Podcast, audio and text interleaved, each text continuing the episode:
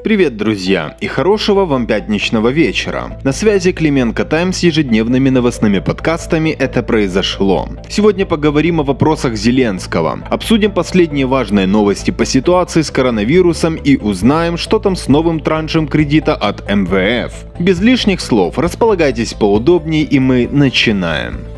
Прежде всего, продолжим с вами тему о пресловутых пяти вопросах Зеленского. Собственно, эта тема реально является темой недели. Если команде президента удастся удержать на ней фокус, то и тема всего оставшегося времени до дня выборов. Понятно, что после вчерашнего слива полного списка этих самых вопросов, сегодня президент озвучил оставшиеся три уже одним махом. Как, почему и зачем их слили, мы сегодня дали свою оценку в Телеграме. Постарались уместить в один пост. И получилось. Советую почитать почитать, ну и подписаться, если вы этого еще не сделали. Если в двух словах. Слив, вероятнее всего, произошел из-за внутренней борьбы в ОП между главой офиса Андреем Ермаком и его замом Кириллом Тимошенко. Они воюют, а подставляют при этом президента.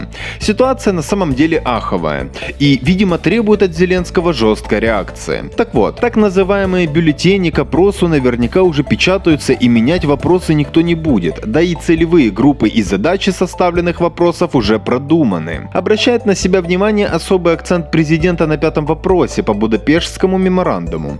Видимо, в ОП таки уделяют этой теме большое внимание. Как знать, может быть план получить на этот вопрос согласие украинцев это действительно реальный пролог к тому, чтобы менять конституцию и заводить на территорию Украины военной базы британцев и американцев. Такую версию в своих каналах высказывают некоторые наши коллеги. Предположение пока оставим в сторону и присмотримся детальнее к сегодняшнему официальному видеообращению президента. Акцент во второй половине ролика Зеленский делает на том, что политики боятся народовластия и инструментов прямой демократии в виде опросов людей по важным темам. И мы согласны, но есть одно важное «но». Проводить такие опросы нужно в рамках закона и защиты результатов от фальсификаций, а в нынешнем виде от запланированного опроса мы видим больше рисков. Завтра Порошенко на сайте Евросолидарности проведет свой опрос. Начнется парад опросов и каждый будет кричать, что за ним мнение народа в самых разных контроверсионных темах.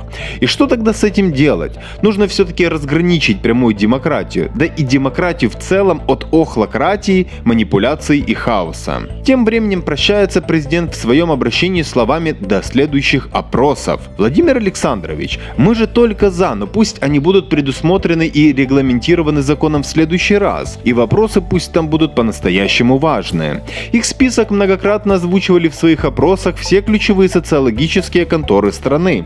Поэтому да, легализация травки это прекрасно, но это явно не самый важный вопрос для украинцев. Позволю себе порохоботство немного, но даже вопрос «чей Крым» важнее заявленных. Также в «Слуге народа» заявляют, что в ближайшее время звучат название компании, которая и проведет этот всеукраинский опрос от Зеленского. Высказалась по теме замглавы президентской фракции Евгения Кравчук, сообщив, что финансировать инициативу команды Зеленского будут, прости господи, меценаты донаты на деньги украинского происхождения. Цитирую. Я думаю, в ближайшее время об этой общественной организации заявят официально. Это будет некая общественная организация, которая будет этим заниматься совместно с социологами. Насколько я знаю, рассматривается вариант параллельно провести экзит-пол именно по ответам людей, по этому опросу, чтобы его можно было обнародовать сразу и сверить с официальными результатами. Есть много меценатов, неравнодушных людей, это не такие большие средства, которые выделят или уже выделили на такой процесс, то есть опрос. Политическую ответственность несет за это инициатор этого опроса.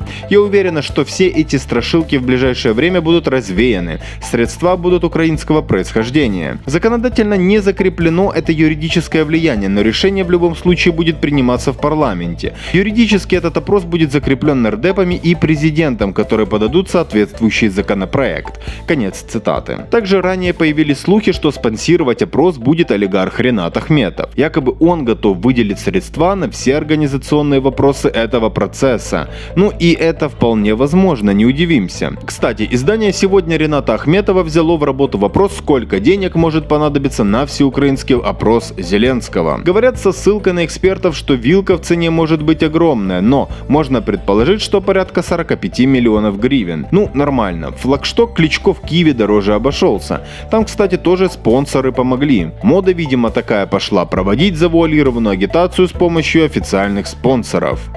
Еще раз затронем тему так называемого всеукраинского опроса и потом уже пройдемся по другим темам, хорошо? Короче, в офисе президента дали разъяснение касательно легализации травки в медицинских целях. Так, на сайте ОП пишут, что украинцы на территории западных стран, то есть Канада, Австралия, Польша, США, Новая Зеландия, Литва, уже сейчас могут воспользоваться принципом каннабис это лекарство, но на территории нашей страны это абсолютно нелегально. При этом дискуссия легалайза происходит и в Украине, потому что, как пишет пресс-служба президента, мир меняется и нам нужно своевременно делать выводы и вносить изменения в наш социальный договор. Также в ведомстве жалуются, дескать, политических споров, телеэфиров, публикаций и так далее по теме с каждым годом все больше, и были попытки зарегистрировать законопроекты по этому вопросу. Цитирую. Аргументы сторонников этой идеи известны. Конопля без наркотического эффекта может использоваться как эффектное и легкое обезболивающее. Что особенно важно для людей с онкологическими заболеваниями, которые пока каннабис остается нелегальным, вынуждены спасаться с помощью гораздо более тяжелых и опасных по последствиям для организма препаратов. Также применение медицинской марихуаны в государствах, которые это уже разрешили, демонстрирует ее эффективность при депрессиях, посттравматическом стрессовом расстройстве, что является важным для военнослужителей, которые возвращаются домой с войны. Я бы тут добавил, что в таких странах, как Нидерланды, это помогает неплохо оттянуться. Мне кажется, что именно там вдохновлялись пиарщики Пальчевского. Но не об этом. Как пишут в ОП, аргументы противников легализации также известны. Мол, под видом медпрепаратов могут распространяться наркотики, цитирую. Но эффективным является то государство, которое нивелирует риски и применяет с пользой для народа все существующие возможности. Конец цитаты. Учитывая то, с какой в кавычках эффективностью у нас борются с нелегальным трафиком наркотиков, аргумент противников я считаю с одной стороны объясним. И не надо исключать тот факт, что наркотрафик крышуется как среди чиновников, так и среди людей в погонах. Но есть и второй момент, обратная сторона. Без легализации не будет надлежащего контроля за продуктом. А то, чем балуются люди сейчас, может быть весьма сомнительного качества. Почему я рассуждаю в этом контексте? Да потому что я уверен, что люди придумают путь приобрести марихуану через знакомых врачей, нарисовав справку с придуманной болезнью.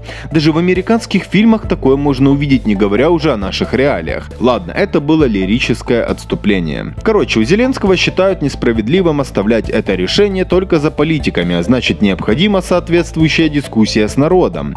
Поэтому и был предложен этот вопрос. Поддерживаете ли вы легализацию каннабиса в медицинских целях для уменьшения боли у тяжелых больных? Мы сейчас воздержимся от оценки правильности и неправильности легализации и продолжим тот опрос, который проводили в Телеграме. Поддерживаете ли вы легализацию каннабиса в Украине? Жду вашего мнения в комментах, а еще посоветую посмотреть свежий выпуск Глеба и зрелищ, который выйдет на нашем YouTube канале. Там наш Глеб Ляшенко в деталях и комплексно разберет и проанализирует тему легализации марихуаны в Украине. Теперь поговорим о денежках. Новый транш от МВФ мы можем получить либо в конце 2020, либо в начале 2021 года. Об этом заявил советник президента по экономическим вопросам Олег Устенко. Он говорит, что паузы в отношениях с фондом нет, идет постоянный рабочий процесс. Давайте процитирую. Нельзя все вынести в публичную плоскость по переговорам, но точно можно сказать, что мы не на паузе. Мы до этих пор не получили транш, потому что есть целый ряд технических проблем, которые необходимо необходимо решить, в том числе касающихся государственного бюджета на следующий год. Поэтому есть большое внимание к бюджету и корректировкам, которые в нем делаются. Ну, что я могу сказать? Проблема в том, что последние транши МВФ нам приходят по факту исключительно на погашение прежних долгов, а бюджет следующего года у нас в очередной раз будет с дефицитной дырой и с изначально заложенными колоссальными долговыми деньгами. Поэтому возникает резонный вопрос, сколько можно одалживать деньги для того, чтобы гасить долги? Да, да, я понимаю, отмазка с 2014 года не меняется. У нас война, вы что? Нам с нами уже 6 лет весь идиотизм властей этим оправдывают. Но, раз уж этот комментарий дает Олегу Стенко, то сразу добавим и непосредственно близкий ему вопрос. А что там с наведением порядка в налоговой и на таможне? Со скрутками и контрабандой? На борьбу с этой проблемой война на Донбассе влиять не должна ведь, правда? Короче, давайте уже наводите порядок в стране, а не деньги заморские выклянчивайте. Это не так сложно, как может показаться. Теперь поговорим о короне. Глава Минздрава Степанов отчитался о количестве занятых больным коронавирусом медицинских койках в Украине. Максим Батькович говорит о цифре 22 240, а это 43% от всего количества имеющихся коек под такие цели в распоряжении украинской системы здравоохранения. Министр также отметил, что не все из 52 тысяч коек готовы к приему больных, а вообще эта цифра, по опять же словам Степанова, максимум, который можно выделить для борьбы с эпидемией. Правительстве, как и прежде, думают о мобильных и временных госпиталях, хотя уже давно стоило бы не думать, а действовать, подготовив все нужно летом, когда была фора, было бы желание. Сейчас меня опять обвинят в зраде, но по факту я прав.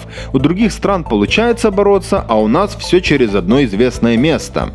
В результате все эти грустные заявления звучат на фоне ежедневно увеличивающейся цифры заразившихся COVID-19 и умерших от этого вируса людей. Лишь за прошедшие сутки выявили 5900 больных. Это очередной антирекорд. На этом фоне мэр Кличко заявляет, что, к примеру, в Киевской городской больнице номер 6 койки для больных коронавирусом закончились вовсе. В медучреждении работают 4 инфекционных отделения и оснащены около 200 коек, 12 из них интенсивной терапии. В ряде регионов Украины ситуация с количеством коек для больных коронавирусом точно не лучше, чем в Киеве и, конечно же, хуже, описанной Степановым. Как мы писали ранее у нас в Телеграме, ситуация тяжелая сейчас и на Донбассе. Ключевая проблема это отсутствие мест в реанимациях и аппаратов ИВЛ. На больницах вывешивают уже таблички «мест нет». И такой же ответ получают люди, которые приезжают за помощью с двухсторонним воспалением легких. Им дают отказ, они выходят на порог поликлиники с простым и одновременно сложным вопросом – что делать дальше? Случаются ситуации, когда после попытки доставить тяжелого больного в одну, вторую, третью больницу, человека наконец-таки кладут в найденное место в реанимацию, но время упущено, он умирает. Гибнут в первую очередь люди старшего возраста и люди с хроническими заболеваниями, особенно диабетики и люди с проблемами сердца и дыхательной системы. Мы не говорим о том, что эта ситуация повсеместная, но конкретно озвученные примеры это реальные истории из региона за последнюю неделю.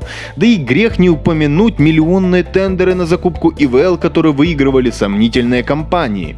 Если вам интересно, у нас в Телеграме это можно найти по запросу тендер. Короче, вот такая вот нерадостная картина.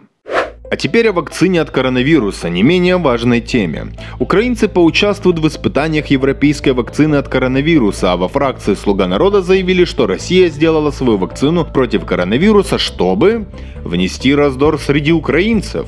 Вот такие вести с фронтов вакцинных войн, так сказать. Начнем с того, что в нашей стране планируют провести испытания европейской вакцины от коронавируса. Для этих целей привлекут порядка 4200 добровольцев, о чем заявила государственный эксперт Центра Минздрава Татьяна Думенко в эфире «Право на Владу». Украина получила первую заявку на прошлой неделе на проведение исследования третьей фазы европейского производителя и сегодня идет работа над экспертизой этих материалов. Список клинических центров по регионах, где и пройдут опыты, это Киев, Винница, Львов и Ивано-Франковск. Тем временем в эфире телеканала «Наш» нардеп-слуга Елена Шуляк реально договорилась до того, что Россия заявила о создании вакцины для того, чтобы внести раздор среди украинцев. Об этом она всерьез рассуждает, заявляя при этом, что, мол, если бы вакцина у россиян была, уже массово вакцинировали свой народ. Давайте процитирую. Когда Россия сказала о том, что она имеет свою вакцину, прошел определенный промежуток времени. За это время можно было вакцинировать граждан своей страны. Почему этого не произошло? Возможно, этой вакцины не существует и сейчас это вбрасывается в наше информационное пространство, чтобы внести раздор перед выборами среди украинцев. Нюансы и сроки массового производства вакцины на миллионы людей ее, видимо, интересуют здесь мало. При этом Шуляк опровергла слова известного кардиохирурга Бориса Тадурова о том, что российская вакцина уже в Украине и ею прививаются состоятельные украинцы. Но здесь и мы бы его слова поддали сомнению. Вакцина у россиян сейчас буквально номерная и со строгим учетом. Вывести ее вряд ли возможно. Закупать же, по словам Шуляк, мы планируем проверенную европейскую вакцину, а это заявление идет в разрез пресс-заявлению Кочуры и, вы не поверите, Леши Гончаренко о том, что если вакцина будет признана и проверенной, то окей. Гончаренко сказал об этом в эфире шоу «Народ проти» Наташи Влащенко, когда дебатировал с как раз таки Кочурой. Интересно, к слову, что нардеп Шуляк не учла тот момент, что сейчас спутник В все еще проходит испытания, и те страны, которые ее взяли себе на вооружение, это по сути добровольцы, которые участвуют в опытах. Та же самая ситуация и с евровакциной. Почему чиновники ЕС до сих пор не провакцинировали всю Европу? Шуляк это не смущает? Перед тем, как попрощаться, я хочу затронуть одну важную тему, которая касается нашего всеми любимого мэра Виталия Перчаточки. А именно хаотичные застройки и кинутые вкладчики аркады, которые теперь вынуждены сидеть без крыши над головой. В центре Киева сегодня опять было неспокойно. Картинка для предвыборного штаба Кличко, скажем откровенно, безрадостная. На сей раз под зданием КГГА митинговали инвесторы банка Аркада, которые являются вкладчиками в ЖК Эврика, Патриотика и Патриотика на озерах. Даже под подключили машину звуковой поддержки, которая уже стала символом любых митингов в Киеве. Ну, это такой черный пикап с надписью X-Park. Аренда его, кстати, обходится в копеечку, мы как-то писали в нашем канале. Протестующие требовали от Кличко публичного оглашения результатов аудита, проведенного в Киев Горстрое до 25 октября 2020 года. Публичное назначение и оглашение нового управителя фондами финансирования строительства и нового застройщика. Ну и строительство без доплат со стороны инвестора, в общем-то. Они хотели, чтобы к ним вышел мэр, но ему такие движения мало интересны. Постановочные фотографии с бабушками на лавочках куда приятней. В принципе, этот митинг можно отнести к рубрике хэштег Киев Кличко, который мы любезно ведем в Телеграме и которая, мы уверены, очень нравится действующему мэру. Потому что при нем проблема застроек возведена в абсолют. В общем, друзья, на сегодня у нас все. Мы нашли и рассказали для вас все самое интересное за день, а вы теперь во все оружие можете отправляться отдыхать. Желаю вам хороших и здоровых выходных. Будьте умницами, читайте наш телеграм, наш сайт.